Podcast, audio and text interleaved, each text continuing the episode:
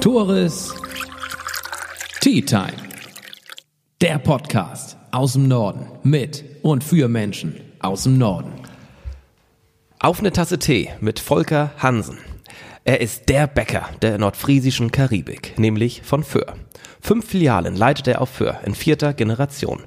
Warum läuft es so gut? Über seine Prinzipien und Ideen wollen wir heute sprechen. Auf seiner Homepage wird er wie folgt beschrieben. Volle Führungskraft voraus. Unser Captain an Backbord. Er navigiert das Unternehmen souverän, sicher und mit großem Pioniergeist. Einer, der die Sehnsucht nach dem weiten, endlosen Meer in anderen wecken kann. Im Herzen frei und geradeaus. Im Kopf maximal flexibel.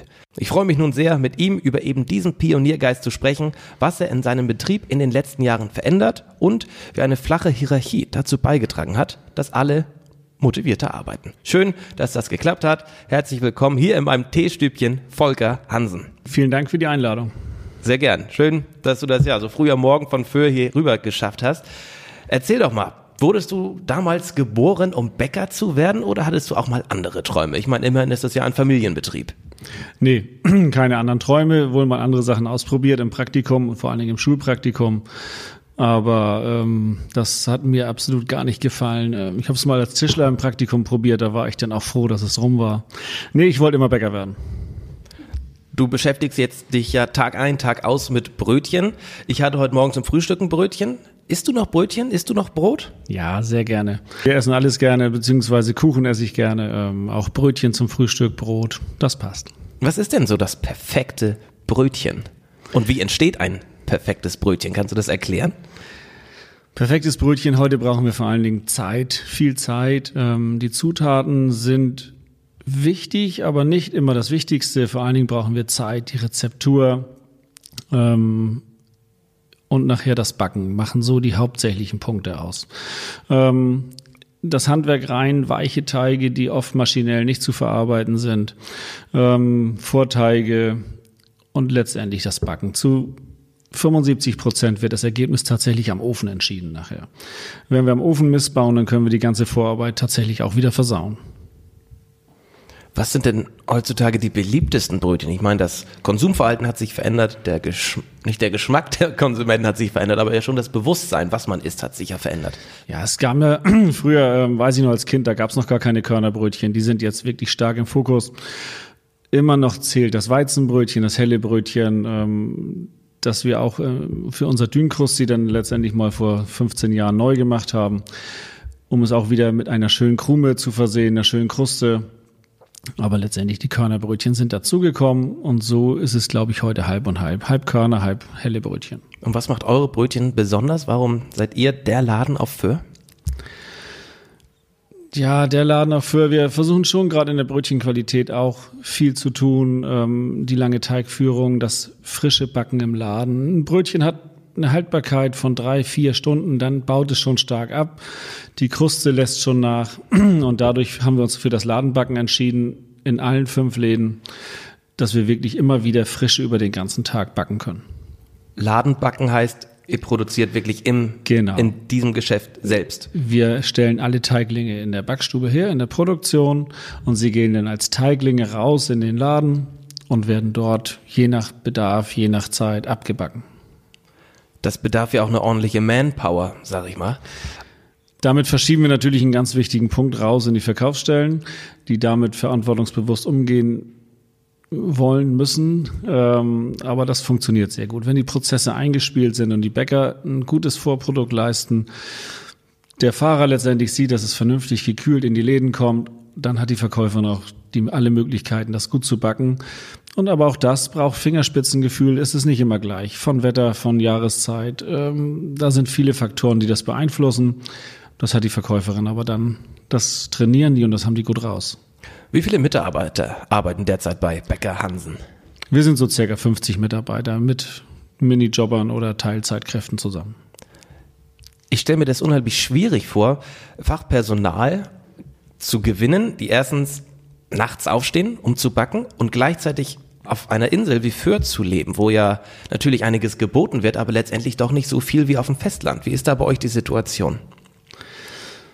Ja, es sind ja also wer auf Föhr lebt, der, arbeitet natürlich auch auf Föhr. Das sind so zwei Dinge. Ähm, es sind ja immer noch Menschen, die dazukommen, die dazuziehen.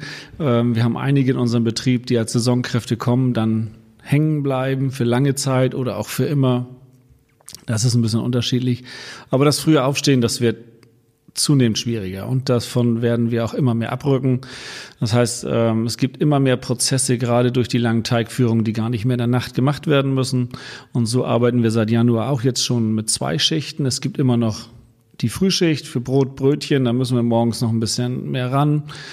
Ähm, aber wir haben auch schon die Spätschicht, die um sieben kommt. Das heißt, wir haben schon einen ganzen Teil, die jetzt um sieben anfangen. Das müssen wir noch trainieren, äh, müssen uns noch an die neuen Prozesse ein bisschen selber gewöhnen. Aber es funktioniert schon. Und äh, so können wir es aufteilen. Aber in Zukunft wollen wir auch immer mehr aus der Nacht raus. Es ist einfach anstrengend und es muss nicht mehr sein. Wie sieht es mit Azubis aus? Ist da der, der Run auf eure freien Posten da oder ist es schwierig, gerade junge Menschen vom Beruf des Bäckers äh, zu überzeugen? Ja, es war schon immer ein bisschen schwieriger, will ich sagen. Äh, die frühe Aufstehzeit, ähm, noch äh, viele Tage, nicht, nicht klar, dass das Wochenende immer frei ist. Ähm, auch wenn wir die Fünf-Tage-Woche haben, ist doch am Wochenende immer einer im Dienst, so dass wir da gucken müssen, wie es passt. Aber wir sind im Moment ganz gut versorgt. Wir haben jetzt äh, eine Auszubildende im Bäckerhandwerk. Wir haben einen Auszubildenden fest unterschrieben für den September, ähm, so dass wir da einer in jedem Lehrjahr ist auch für uns gut von der Betriebsgröße her. Das heißt, wir haben im Moment noch, noch Nachwuchs. Wobei ich glaube, dass auch äh, die Nähe zum Handwerk, das, was wir als Sinn leisten wollen, wie wir miteinander sind, dass das auf jeden Fall auch, äh, ja, das, das spielt mit rein, das, das suchen die Leute dann auch. Nun, Volker, hast du auch vier eigene Kinder. Ähm, sind die schon voll eingebunden in, in den Betrieb? Soll es ein Fünf-Generationen-Betrieb werden oder ist, ist es schwierig für dich, deine Kinder von deinem Beruf zu überzeugen? Also es darf natürlich gerne ein Fünf-Generationen-Betrieb werden. Schauen wir mal. Im Moment, äh, unsere Große ist in Hamburg, die macht was in Physiotherapie. Aber Tewe ist fest davon überzeugt, äh, der ist jetzt 14 und der spricht schon lange davon, dass er Bäcker werden will und das hält sich auch noch. Wollen wir mal gucken. Also mein Hauptjob ist ja irgendwie schon, den Betrieb dazu zu bekommen, dass er mal vererbt, verpachtet, übernommen werden kann, dass es auch weiterhin für die Leute in auch nächsten Generationen oder Übernahmen ein sicherer Betrieb ist. Ich greife schon mal kurz was vorweg. Du meintest ja mal, ähm, es muss nicht familiär weitergeführt werden. Kommen wir später drauf ähm, zurück, aber dem ist so, ne? Das muss nicht in der Familie bleiben. Muss Bäcker nicht zwingen, kann genau. stehen bleiben. Klar freut man sich da mit Sicherheit drüber, aber es muss nicht. Mhm. Einmal möchte ich noch kurz auf die Finanzen zu sprechen kommen. Wie verdient ein Bäcker Geld? Mit der Marge auf dem Brötchen oder ist es eher der Kuchen, der verkauft wird? Ähm, wir legen ein bisschen von dem Mix. Das heißt also, ähm, im Brötchenbereich, äh, ja, es ist, sind, sind unterschiedlich. Gerade bei uns auf der Insel sind die Brötchen natürlich auch spannend, weil auch die Gäste da sind. Wir haben viel Frühstücksgeschäft, das macht viel Menge. Das heißt, die Brötchen sind ein ganz wichtiger Ertrag bei uns. Bei dem Kuchen sind es geringere Stückzahlen. Wir brauchen viel Zeit für die Kuchen. Das heißt, es ist einfach ähm, mehr Handarbeit oder noch mehr Feinarbeit. Und auch die Materialien, Butter, Mandeln, Rosinen etc. sind hochwertiger, so dass es ähm, etwas schwieriger ist zu rechnen mit den Kuchen. Immer mehr Bäcker bieten jetzt auch Mittagstische an etc. Wie sieht es da bei euch aus? Da halten wir uns noch so ein bisschen raus. Ähm, es gibt zwar eine Bäckerpizza bei uns, aber das ist dann auch neben dem belegten Brötchen der einzige Snack. Wir versuchen uns mehr und mehr zu konzentrieren. Ähm, das Sortiment ist heute mit rund 70 frischen Artikeln einfach schon so groß, dass wir gerade, wenn wir es immer handwerklicher herstellen, immer natürlicher herstellen, dann ist es schon schwer, diese Artikel alle hundertprozentig hinzubekommen. Und das ist auch das Thema, das wir haben. Die Rohstoffe verändern sich, die Anforderungen sind irgendwie jeden Tag ein bisschen unterschiedlich. Unsere Mengen schwanken durch die Saison irrsinnig. Da fällt es uns schwer, auch jetzt schon immer alles 100 Prozent hinzukriegen. Das heißt, unser Sortiment wird sich eher in Zukunft auch noch weiter verschlanken. Deswegen bleiben wir von dem Mittagstisch weg. Das können andere, glaube ich, besser. Okay. Ähm, was ihr aber definitiv besser könnt, will ich mal behaupten, ist der Social Media Auftritt und eure Homepage muss ich mal echt sagen. Danke dir. Eine absolut eindrucksvolle Homepage und da habe ich euch ja auch letztendlich irgendwie entdeckt, weil die so gut ist. Wie kam das, dass ihr gesagt habt, jo, wir müssen uns jetzt ähm, im Netz, also digital breiter aufstellen? Im Zuge des äh, möglichen Fachkräftemangels, um zu sagen, okay, hier, das sind wir, so gut sind wir, so toll sind wir, kommt doch mal zu uns. Oder was war da die Intention? Ja, ich denke, es gehört heute fest dazu, dass wir einen vernünftigen Internetauftritt haben. Wobei der ja auch, das kennt jeder, irgendwie hast ihn fertig und weißt, okay, da musst du schon wieder ran. Irgendwie nie fertig ist so wirklich. Aber 2016 haben wir uns neu aufgestellt, wir haben uns neu hinterfragt und haben dann natürlich dann auch da, äh, gehört es dann auch zu, dass wir es da auch erklären, warum tun wir das eigentlich. Und das haben wir natürlich auf der Homepage getan. Wann, Volker, hast du den Laden deines Vaters übernommen und wie hast du ihn damals übernommen? War ich einem Zustand?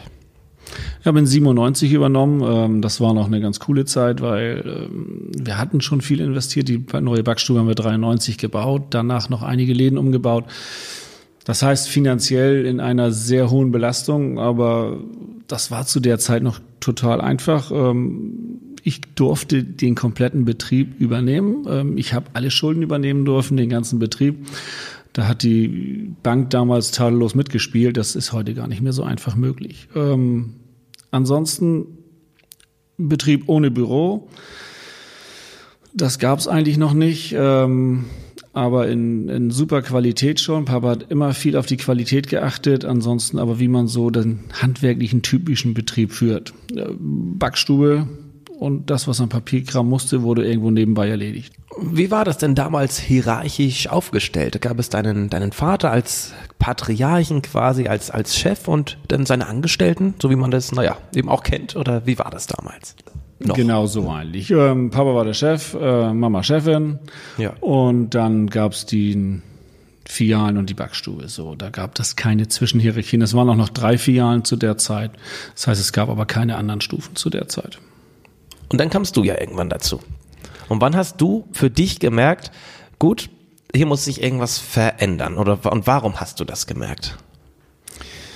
Ja, verändern und ähm, das war schon immer was, was äh, ja, wir müssen, wir müssen was tun, wir müssen ran. Äh, wenn die Zeit stehen bleibt, ist es nicht in Ordnung. So, das kennen wir alle, die Sprüche auch. Aber ich denke, es ist auch wichtig, dass wir es neu organisieren, neu aufstellen. Und Papa hat mir da unheimlich freien Lauf gelassen. Ich glaube, das war das Wichtigste überhaupt. Er hat mir viel, viel Vertrauen geschenkt. Er hat viel zugestimmt zu meinen Ideen und auch wenn ich mal einen Tag kam und sage, Mensch, pass auf, das machen wir jetzt alles so, dann sage ich, ja, das ist gut, das finde ich gut. Hab mir das anders überlegt, habe ihm das erzählt, sagt er, findet er auch gut. Irgendwann dachte ich, okay, der hört mir gar nicht zu. Er sagte immer, er findet das gut.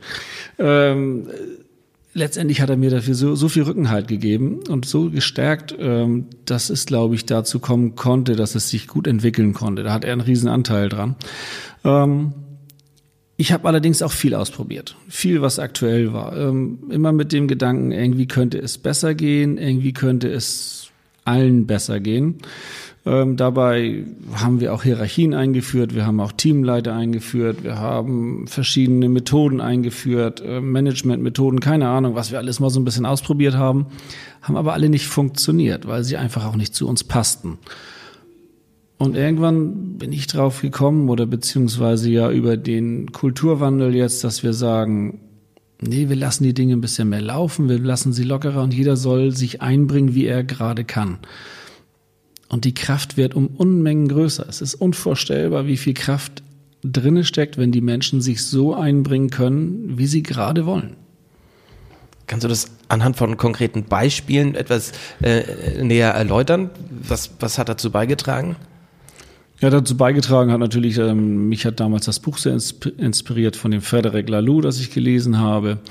Ähm, da geht es um diese da geht es um Unternehmen, die sich neu aufstellen, die sich auf aller Welt neu erfunden haben, sehr gleich erfunden haben, obwohl sie voneinander gar nicht wissen.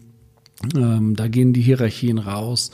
Da, da wird reagiert auf Dinge. Da geht es eigentlich auch um den Sinn des Unternehmens, den wirklich zu verfolgen. Und wenn wir jetzt den Sinn haben, für uns nochmal definiert haben, auch festgeschrieben haben, dass wir nachhaltig sein wollen, also nachhaltig glücklich sein wollen, leckere Backwaren, dann können wir unser Tun darauf abstimmen und eigentlich weiß jeder, was zu tun ist. So. Und wenn wir uns ein paar Dinge hinterfragen, dann wissen wir auch, was wir vielleicht bisher verkehrt gemacht haben. Ähm, ich glaube, wenn wir in Zukunft ein bisschen auf unser Bauchgefühl hören, dann werden wir sehr schnell merken, dass wir einige Dinge vielleicht lieber lassen sollten und einige vielleicht trotzdem tun sollten oder vielleicht anders tun sollten. Tores Tea Time. Der Podcast aus dem Norden mit und für Menschen aus dem Norden. In diesem ganzen Prozess, den hast, hast du den alle, alleine bewältigt? Du, du hast das Buch gelesen und gedacht, sowieso dich schon immer damit befasst, okay, ich möchte was verändern im Betrieb, innerbetrieblich, ähm, auch was die interne Kommunikation angeht. Kann man das alleine? Hast du das alleine geschafft oder inwiefern hast du dir da Hilfe geholt? Das ist ja sicherlich für andere Unternehmer, die jetzt zuhören, auch möglicherweise interessant. Wie kann ich mir Hilfe holen und meine Hierarchien verändern, die interne Kommunikation verändern? Wie hast du das gemacht? Erstmal ist, habe ich das Ganze ein bisschen als, als Grundeinstellung. Mich hat was gestört und ich wollte was anderes machen. Das heißt, ähm, diese glücklichen Menschen ist tatsächlich äh, glückliche Menschen nachhaltig sein, vernünftige Backwaren. Das sind so Dinge, die liegen uns einfach am Herzen. Und wir haben geguckt, wer kann da mitmachen und erstmal auch intern das ein bisschen auseinandergenommen. Und die Leute mal dazu genommen, die Lust hatten, da mitzuarbeiten und sagt, ja, das finde ich gut, lass uns doch mal gucken, wie kann denn das funktionieren und so weiter, weil es stellt einfach vieles auf den Kopf. Wenn plötzlich keine Veranstaltung mehr eine Pflichtveranstaltung ist, sondern freiwillig, wenn keiner mehr unbedingt bewertet wird, wenn es ähm, keine bestimmten Mitarbeitergespräche gibt. Wir haben einfach vieles mal weggelassen, was sich vielleicht komisch anfühlt. Dazu brauchen wir viel Vertrauen, dazu brauchen wir eine Ehrlichkeit und auch eine selber, selbst eine Klarheit. Das haben wir hinterfragt. Als externe Schritte haben wir genommen, wir haben einen Führerschein für Führungskräfte gemacht äh, bei der Regina First. Ähm, den haben wir mit einigen Leuten belegt, die, die sagen, Mensch, habe ich mal Interesse dran. Darum geht es erstmal so, wie bin ich eigentlich drauf, dann wie gehe ich mit dir um, wie gehen wir als Team miteinander um. Das wird da wirklich in, in einem Lehrgang, der täglich online gemacht wird, geschult das gibt schon wieder ein eigenes Selbstverständnis. Hatten wir wieder einen Schritt mehr in diese Richtung. Und dann sind wir wieder zusammengekommen, wie können wir es steuern, haben eine Steuerungsgruppe ins Leben gerufen, zu sagen, hey, wir setzen uns mal zusammensetzen, überlegen, wie es geht. Das sind alles so kleine Schritte, so verschiedene Dinge, die, die man, ja, es geht tatsächlich viel um Spüren, wie, wie will ich es anders machen. Als Coach haben wir uns nochmal den Sven Jessen dazu genommen. Da sind wir in die gewaltfreie Kommunikation genommen. Das ist immer so ein fürchterlicher Name. Aber letztendlich geht's ja, geht's um Kommunikation. Äh, wie können wir eigentlich miteinander reden? Werte, Sinn.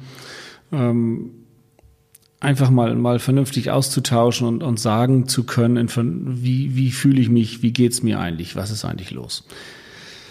Das ist ähm, viel und letztendlich doch wieder ganz wenig. Äh, ein Gefühl gefolgt gesagt, ey, es muss anders werden. Und das das ist das Wichtigste daran. Halt es fest, guck, was du eigentlich meinst und geh mal weg von den alten Bewertungen, von den Betriebsergebnissen, von Leistungskennzahlen. Komm einfach hin zum Miteinander und jetzt verfolgen diese Leute das. Sie, sie gucken auf sich, sie begleiten sich. Ähm, wir nennen das auch äh, durch Vertrauen und Ehrlichkeit liebevolle Wegbegleiter. So nun begleiten wir uns einfach nur noch. Ich guck auf dich, wir gucken aufeinander, wir wissen eigentlich, was wir wollen. Dann kommen die Menschen mit Ideen, wie sie das vervollständigen können, was Nachhaltigkeit angeht, was vielleicht neue Becher angeht, was Zutaten angeht, was der Einkauf der Butter angeht, wo sie sagen, ey, da brauchen wir eine andere Meierei oder wir brauchen andere Zutaten, so und äh, das ist nicht alles immer nur aus dem Wirtschafts- und dem Leistungsgedanken heraus, sondern das spielen andere Dinge rein. Das Ergebnis wird aber tatsächlich auch kraftvoller, weil die Menschen so in ihre eigene Kraft kommen, dass es eigentlich im, insgesamt besser wird. Was hat sich denn für eine Mitarbeiterin bei dir konkret seitdem verändert? Sie hat deutlich mehr Mitspracherecht, sie kann mehr Ideen einbringen und möglicherweise kann sich mehr mit dem äh, Unternehmen identifizieren, richtig? Ja. Und wenn wir auf diese vertrauensvolle Ebene kommen, äh, dann kann sie sich entwickeln, auch wie sie es braucht und sie muss keine Angst mehr haben und sie muss auch nicht in irgendein Raster passen. So äh, Beurteilungsgespräche, ob das jetzt eine Spinne ist, mit einer Bewertungsspinne ist oder ein Muster ist oder ein Fragen, man muss immer irgendwas leisten, muss immer irgendwas erfüllen. Am liebsten auch nicht viel zu viel, dann muss ich ja nächstes Jahr wieder viel zu viel machen, auch nicht viel zu wenig. Sie kann einfach für sich Mensch sein.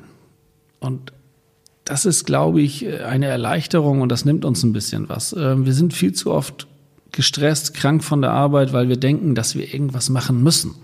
Und da müssen wir rauskommen. Und das funktioniert. Und für dich als Chef, ich meine, letztendlich bist du immer noch Chef. Aber was hat sich für dich als ähm, Chef verändert in den letzten Jahren? Ja, dass ich weniger zu sagen habe. Ja. Ähm, ja, es hört sich immer so an. Ähm, aber es ist tatsächlich so, wie wir es gerne leben. Und ähm, klar sind jetzt auch mal Prozesse, an denen ich mitsprechen kann, mitreden können, die mal nicht so gemacht werden. Aber darum geht's gar nicht. Es fühlt sich einfach wieder gut an. Das ist vielleicht für mich der wichtigste Punkt. Ich bin da was gefolgt, ich habe das übernommen mit viel Spaß. Dann habe ich gemerkt, okay, du kannst ein paar Dinge erreichen, wir müssen mehr Gas geben. Aber so richtig angefühlt hat sich immer noch nicht. Also müssen wir noch ein bisschen mehr Gas geben, da muss da noch mehr gehen und äh, wir können gut die Kennzahlen messen und das Ergebnis messen. Und ja, okay, auch wieder ganz gut und wieder vielleicht ein bisschen höher, aber immer noch nicht so wirklich erfüllend. Und seitdem wir jetzt das zurückgehen, bin ich viel entspannter, ich bin viel ruhiger. Wir sind jetzt auf einem Weg, auf einem Weg, der richtig geil ist. Das heißt, wir, wir sorgen für, für richtig geile Backwaren mit richtig glücklichen Menschen und das macht mir einfach Spaß. Also jetzt bin ich einfach da, wo ich sage, es läuft. Es, jetzt ist tatsächlich Weg Ziel und vorher war es immer ein Betriebsergebnis nach dem anderen und Druck und keine Ahnung. Nach außen hin habe ich immer erzählt, dass es gut läuft und wir toll und wir machen auch Weihnachtsfeiern und sind viele Leute da und alles ist schön. Aber letztendlich habe ich immer noch mit viel Druck gearbeitet äh, und, und nicht rumstehen und nicht, nicht lachen und dann stimmt ja der Leistungsumsatz nicht und keine Ahnung. Und das ist komplett anders. Heute passe ich auf, dass sie, sie einfach Zeit nehmen, dass sie sich Zeit lassen. Wir haben in der Backstube auf Festlöhne umgestellt. Ich will diese Zeitmessung auf die Minute nicht mehr. Mensch sein. Und mir macht es wieder Spaß. Hast du den Eindruck, dass du an Autorität verloren hast in diesen Jahren, in den Monaten? Ich meine, ihr seid 50 Mitarbeiter, du bist letztendlich ja noch der Chef, aber einer von vielen, ähm, aber hast letztendlich immer noch das Sagen und auch die Verantwortung. Was hat sich da in den letzten Jahren getan? Mm, ich habe immer gesagt, ähm, Gesellen, Mitarbeiter, wenn sie andere Schulen haben, oft Angst, äh, dass sie ihnen über, die, über den Kopf wachsen. So lieber klein halten, nicht alles zeigen und äh, sonst wird der ja nachher schlauer als ich und äh, diese Themen. Und ich habe immer gesagt, sie, sie, sie wachsen mit. Dir wächst nie einer über den Kopf. Wenn du jemandem vertraust, wenn du ihm was gibst, wenn du ihm was zutraust, dann, dann wird er mitwachsen. Ähm, und genau das passiert tatsächlich und das passiert mir auch. Kann nicht mehr jeden Prozess mitbestimmen. Ich kriege auch nicht mehr jeden Prozess mit. Ich weiß nicht über alles, äh, was wir anschaffen, genau Bescheid. Aber ich habe gar nicht das Gefühl, dass ich irgendwie nichts mehr zu sagen hätte oder irgendwie da nicht mitkomme. Ganz im Gegenteil. Das macht Spaß. Äh, ich erfahre zum Teil viel mehr. Ich bin näher dran. Nein, nein, das ist, äh, ist einfach ein gutes Gefühl. Musstest du deine Kollegen denn um Erlaubnis fragen, dass du heute in meinem Podcast bist oder hast du dir das noch selbst rausgenommen? Das ich habe hab einen Termin auf dem Festland eingetragen, die wissen nicht, wo ich bin. ähm, nein, nein, das ist alles gut. Ähm, Aber apropos die Kommunikation bei euch. Fünf Filialen habt ihr, mhm. dennoch eine ein Hauptstandort, glaube ich, das Büro.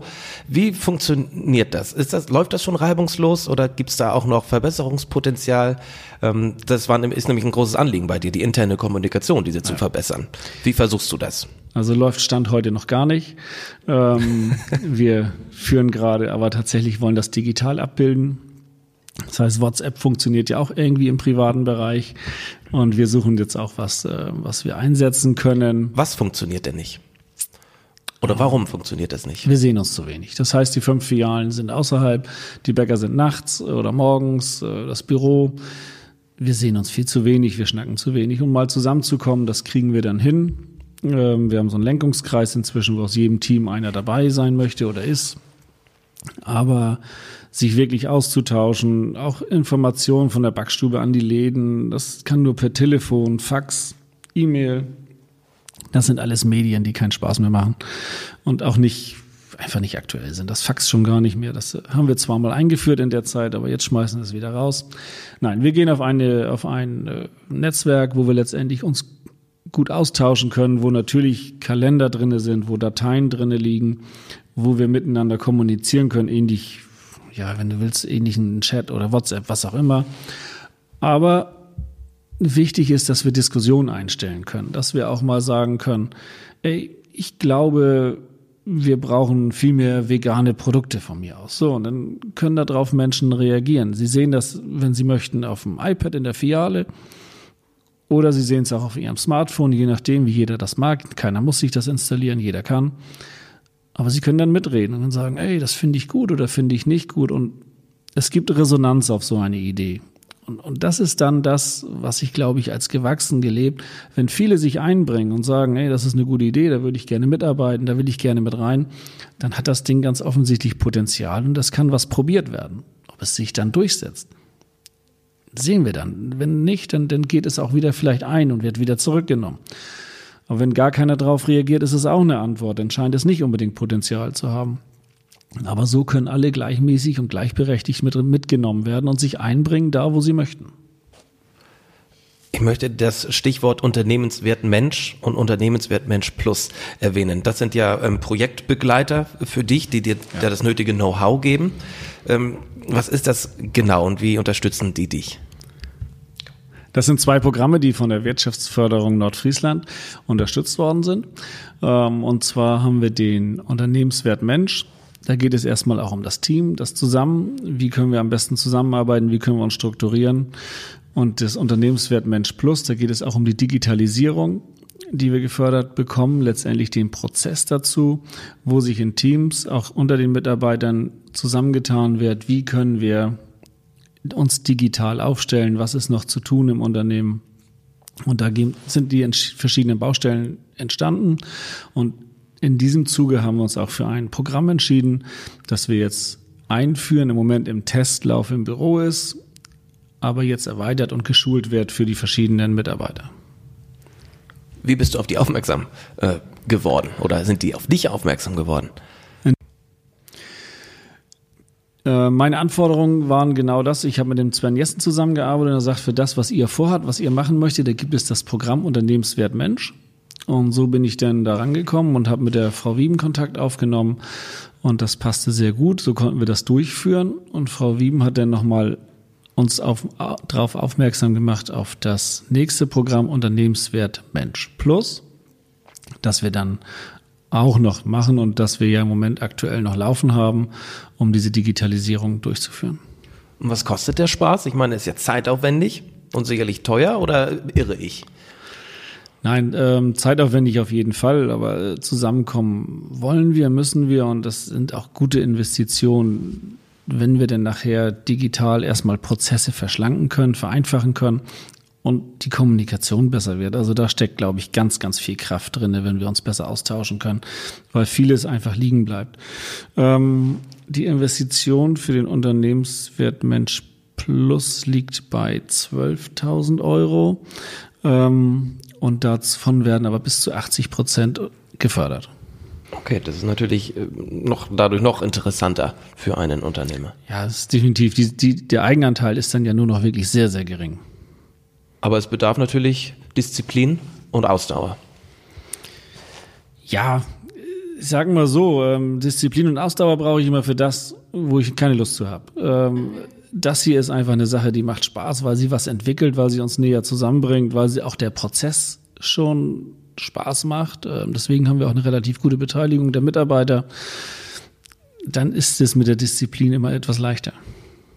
Abschließend dazu, würdest du sagen, das ganze Programm war für deine Mitarbeiter ein Segen oder eher nicht? Weil dieses einfach nur rumsitzen hat sich dann ja, äh, oder einfach abarbeiten, die, die Schicht hat sich dann ja seitdem Gitarre gegeben. Also müssen ja schon ein bisschen mehr, wenn sie wollen, mehr ja, geben. Das Programm ist definitiv ein Segen. Da bin ich überzeugt von. Nun müssen wir die letzten Ergebnisse noch abwarten, äh, wenn wir das Programm dann eingeführt haben und äh, alle fluchen und finden es nicht praktisch, dann, dann wäre es im Notfall kein Segen mehr. Aber davon, wir gehen im Moment von aus. Wir sind sehr glücklich. Wir arbeiten im Moment schon, ja, wie gesagt, im Büro damit in einer kleineren Gruppe, was äh, schon da Erleichterung bringt. Aufgaben, Termine, das Ganze können wir abspielen und jeder, jeder hat jetzt die Möglichkeit, die sich aus dem Netz die Informationen zu holen, die er möchte. Er kann sich beteiligen, er kann es nachlassen, er kann sich Zahlen angucken, er kann es aber auch nicht tun. Er kann es privat nutzen oder auch nicht privat nutzen. Also es ist wirklich äh, eine tolle Sache. Dann wollen wir mal ein paar Jahre jetzt vorausblicken. 2030, wenn alles so hinhaut, wie du dir das vorstellst, wie sieht Becker Hansen 2030 auf? Weiterhin noch auf Föhr oder mittlerweile auch schon auf dem Festland?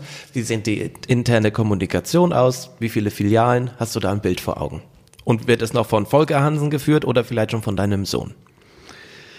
Ja, so ein Bild habe ich nicht so wirklich. Ähm, da muss ich dich ein bisschen enttäuschen. Ähm, es ist ta ja. tatsächlich so, dass ich mich, das, das waren auch immer so Dinge, die mir einfach nicht gefallen haben. Wie sieht die Vision und du brauchst eine Vision und du musst dahin und sonst habt ihr, ihr braucht ein Ziel und nee, brauchen wir eigentlich gar nicht.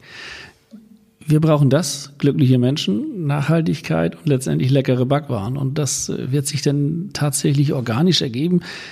Ein bisschen, wo es uns auch hintreibt. Ähm, mein Ding ist es nicht mehr Läden aufzumachen. Mein Ding ist es schon gar nicht aufs Festland zu expandieren. Das ist auch mit der Fähre äh, extrem schwierig. Ähm, ich habe eine, eine, tolle Unternehmensgröße. Wenn's, ich glaube, wir werden immer nachhaltiger werden. Das nächste Projekt steht gerade in den Startlöchern, wird jetzt im, vor dem April wahrscheinlich noch umgesetzt. Wir haben hoffentlich noch mehr noch mehr nachhaltige Rohstoffe, noch mehr regionale Sachen. Ähm, keine Ahnung.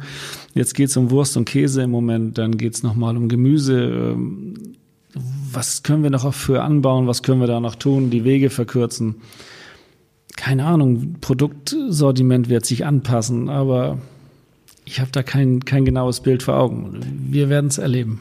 Ihr hattet, also Bezug ist auf hattet, äh, mal einen Online-Shop. Den habt ihr jetzt eingestellt. Ähm, klingt ja im ersten Moment paradox, ne? Ihr seid so digital unterwegs und stellt dann den Online-Shop ein. Aber letztendlich aus einem guten Grund, will ich mal nennen. Kannst du das einmal erläutern? Genau. Ähm, war in dem Zuge der Nachhaltigkeit, wo wir gesagt haben, okay, ist ja ganz schön und gut und fürs Ego ist das eine super Sache, wenn wir die Sachen durch halb Deutschland schicken dürfen und können, dass Leute das doch extra haben wollen. Aber es macht aus Nachhaltigkeit für uns keinen Sinn mehr. Und haben wir gesagt, okay, das, wir müssen viel Verpackung nehmen.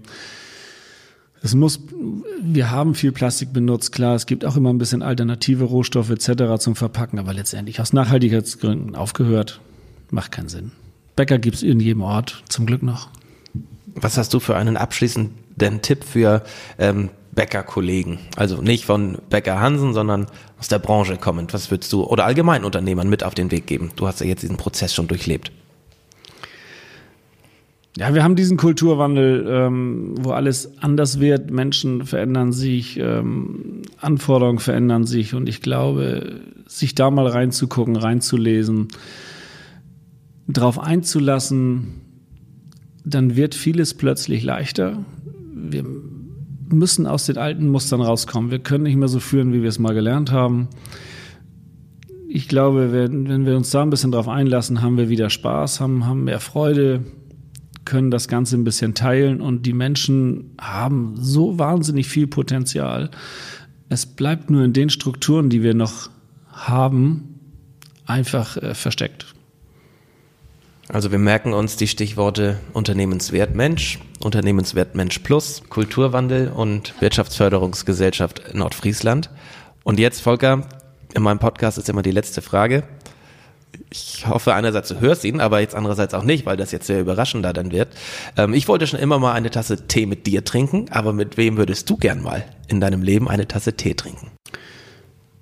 Ja, mir geht es ja um diesen Kulturwandel, die neuen Dinge, die da auf uns zukommen. Ähm, ich glaube, der Frederic Laloux ist tatsächlich ein Typ, den ich mal kennenlernen würde. Der hat viele Firmen gesehen, der viel erlebt hat in diesem Bereich und das, äh, vielleicht würde ich ihm gerne mal ein paar persönliche Fragen stellen. Dann sage ich jetzt ganz herzlichen Dank, Volker Hansen. Schön, dass du aus Festland gekommen bist zu mir und mit mir eine Tasse Tee getrunken hast. Vielen Dank. Danke dir. Tores Tea Time.